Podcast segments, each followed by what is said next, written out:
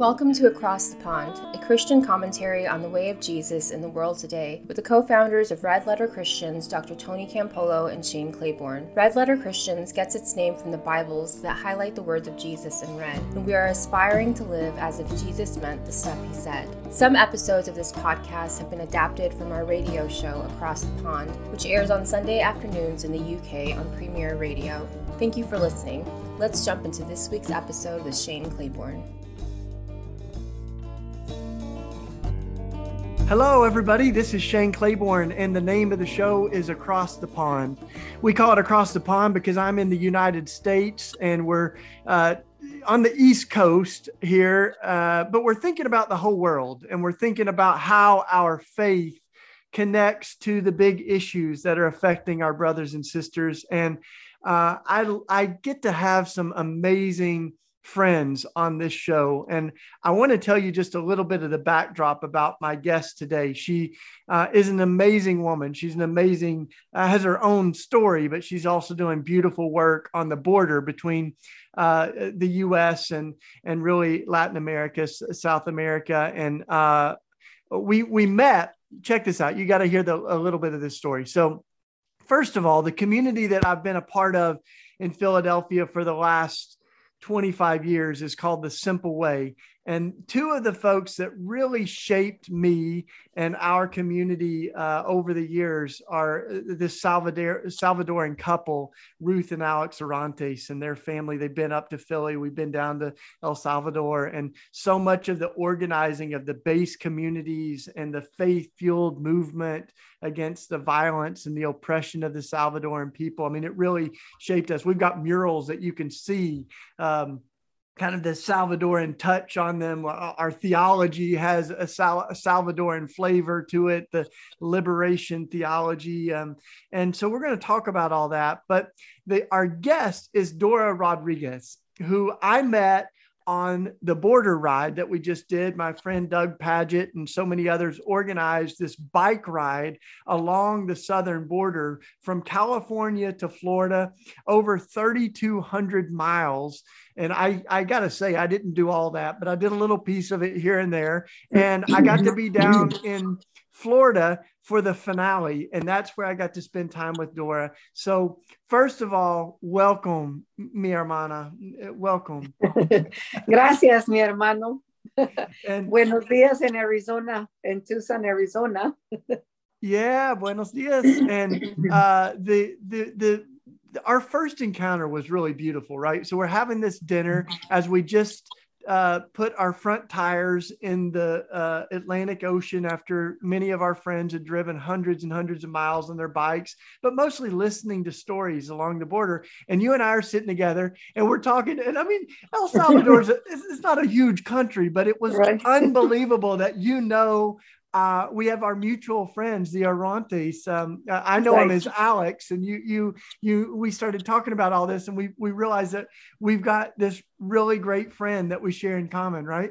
Right, right, right. and, and so we FaceTimed him, right? We called him at the restaurant. And, you know, it, it, was just beautiful. But yeah. your own story is so uh, moving, and um, I, I've just heard glimpses of it, but I think it fuels so much of the work that you do now and who you are. So give us a little bit of the backdrop, Dora, of um, of your your own story um, and, and and why why it's important because it's it's really the backdrop for the work that you do now. Right. I mean, I think that. Well, good morning, everyone who's listening, and thank you for spending some time with us. Um, you know, I believe really that each of us have a story each of us have uh, a motivation of doing things in life, a purpose. And uh, to me personally, you know, my journey started when I was only 19 years old. And uh, war, the civil war in my country, El Salvador, uh, was in the beginnings, you know. And um, as we know, the war went on for 12 years and killed more than 75,000 people in my country. And like you say, Jay, my country is very small. It's uh, the size of Arizona or smaller. And, um, you know, it was a lot of going on. And then the killing of the Bishop Romero and the nuns from the Maryknoll congregation, and the Jew and the and the priests they were killed. So it was it was very terrifying. So it was enough for us to flee our own country. And I, as I tell everyone, no one leaves their country, their families, their culture, or their loved ones just because it's fun. You leave you you're what you love the most because it's life or death. Yeah. And that was my case. You know, I uh, was young. I was a prime uh, victim for the for the uh, squads. You know, their form from militaries, uh, uh, retired militaries. So I left, and um, I left seeking safety in this country. Mm-hmm. But during my journey was in 1980 in the summer, and the hot summer in Arizona reaches up to 110, 115. Uh, the year that I crossed, uh, of course, I crossed illegally because there was no thing of giving asylum to anyone, even though we were seeking refugee due to the war. So we had it to do it the wrong way, as people said. Why you don't do it the right way? Because there's no right way. Nobody gives you the opportunity. Uh, so you have to go the other route. Yeah, and we're going to talk about that a little bit because, uh, but for mm-hmm. folks that are maybe in uh, the UK or other countries, a little of the backdrop of this is so important because the US was very complicit in right. supporting the violence there. And um, right. Dora, you know, we we um, we now know that some of the soldiers that created such terror in El Salvador, horrific things. I mean, I, I've heard the stories and you've seen them, you know, of, of what they did to kill children and families, terrorize yeah. families. Many of them were trained by the United States Army in schools yes. like like the former School of the Americas in, in Fort Benning, Georgia. And yes. and and yet the faith of the Salvadoran people was an affront to all of this this violence. And um, when we were down there, Dora, you know, our friends told us that one of the, the propaganda tools was uh, uh, put out there to do something patriotic for El Salvador to kill a priest or a, a nun, and that's that's what happened to many of them because they were near to the suffering. They were um, uh, calling right. for an end to the, the repression. And, and, Oscar Romero was killed in the middle of mass, right? As he right. as he was serving mass to his people. Right. So yeah. Right. Right. So you you came, keep going. I just wanted to give a little bit more, uh, you know, the backdrop for some of the folks that might not be fam- familiar with the history, but especially with the role that the U.S. played in fueling the violence, and that's so important because, you know, it gives us even more of an obligation to try to show hospitality and love to um, immigrants that have been victims of, of some of these regimes that we've supported. Right, and uh, and then it goes back to to exactly what was happening in our country. You know that, our war was supported financially by the United States, and it's no secret to anyone. It was what was done, and the contradictory thing about that was that we were all fleeing our country and we were all denying a place to stay you know a place to be safe it was uh, because if they would have let us stay as refugees it would have been like contradicting what they were doing, correct? I mean, you think of even right now, you know, the images that went global around the Haitian crisis in Del Rio, and we're right. literally like sending, you know, thousands of people pushing right. As far as we can back to Haiti with their children and families. And then many of our politicians and preachers are saying, pray for Haiti.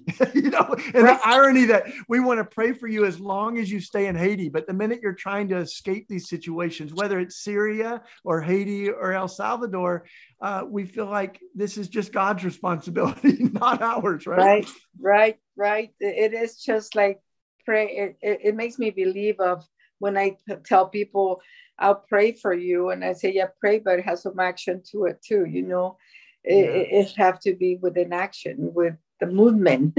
so, uh, you know, going back to my journey, um, I was like I was saying, only 19, and then we, um, you know, pig smugglers, which is a very common practice when you want to come to the United States illegally.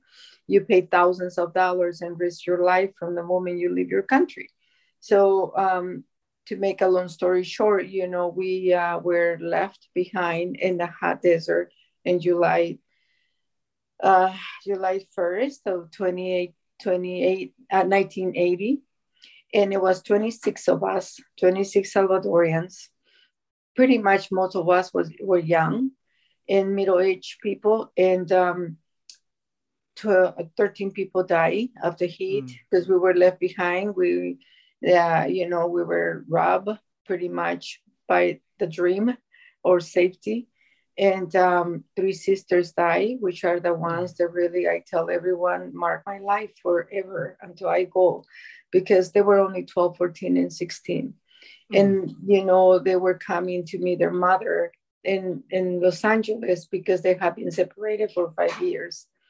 And mom has saved all this money and trust the smugglers to pay for her daughters to come.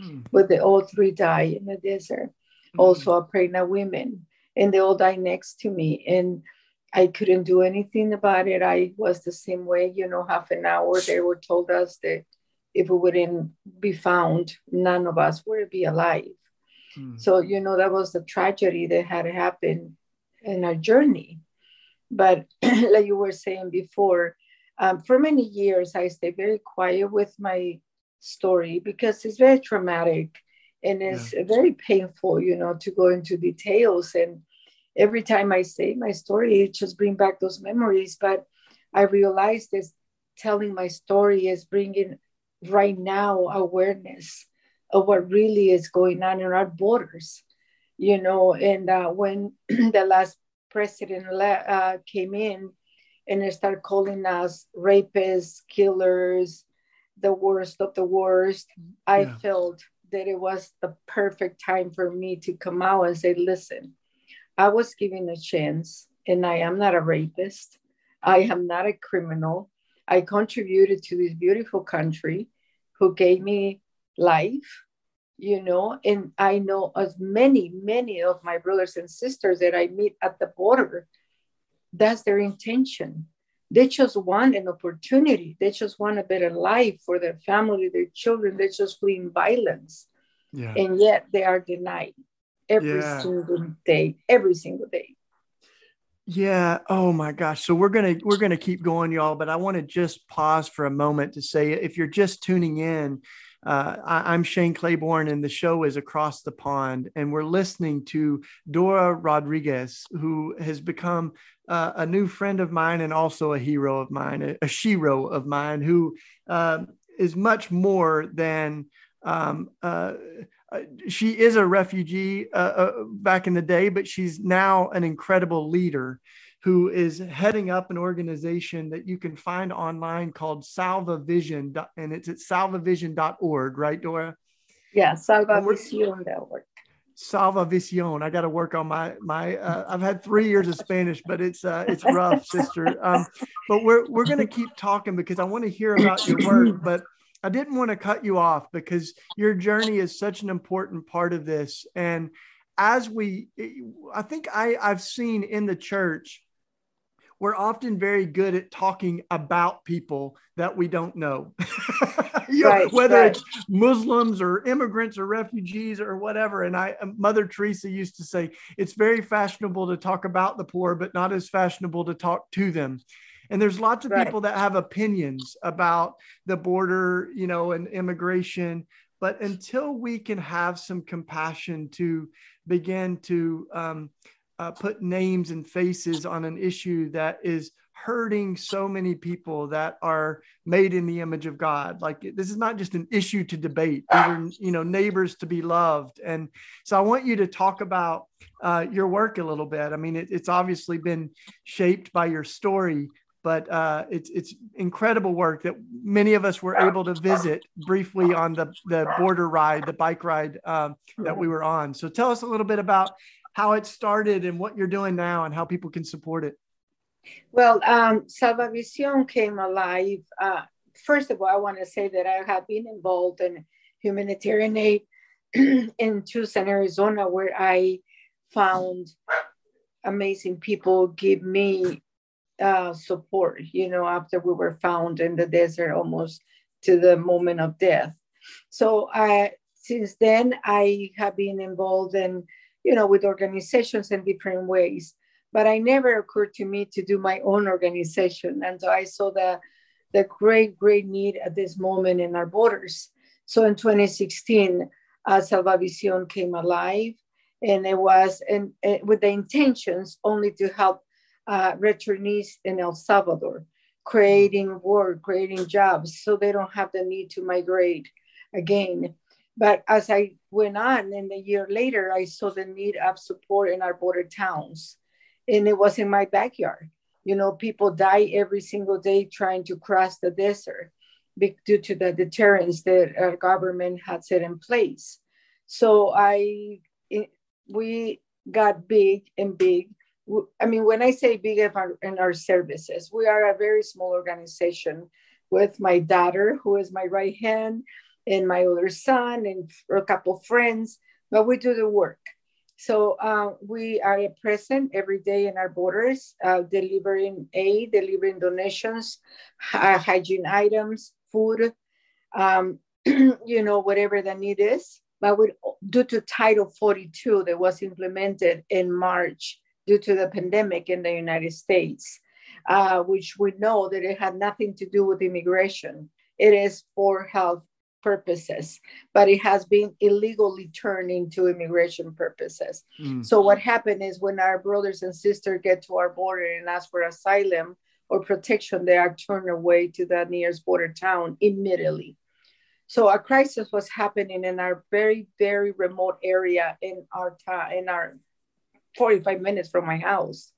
And um, it, immigration border patrol was deporting 150 migrants a day mm, every mm. single day and any time of day in the middle of the night at three in the morning with freezing weathers mothers with 12 year old kids babies anyone so yeah. we i came in and we uh, saw the need so we started delivering almost 700 meals a week a week for mm. our people they were receiving in the border town 700 bottles of water 700 bottles of Gatorade, whatever, you know, to kind of put a little band-aid in that in that wound. Yeah. So due, due to that, the only beautiful thing I believe that has happened from Title 42 in us being involved in that little town, that remote town. When I say remote, there is no transportation, there is no hospital, there is no shelter, there is nothing but a plaza where our brothers and sisters were spending the night. But it is a hub for the organized crime. Mm-hmm. So they go back to the smugglers and they are robbed, they are beat up, they are raped, they are hurt. But this is what Title 42 has been doing in our borders since yeah. the beginning. So tell us uh, for, you know, there's folks that are listening in other countries, uh, especially in the UK. There's some folks that'll listen to this afterwards that are in the United States.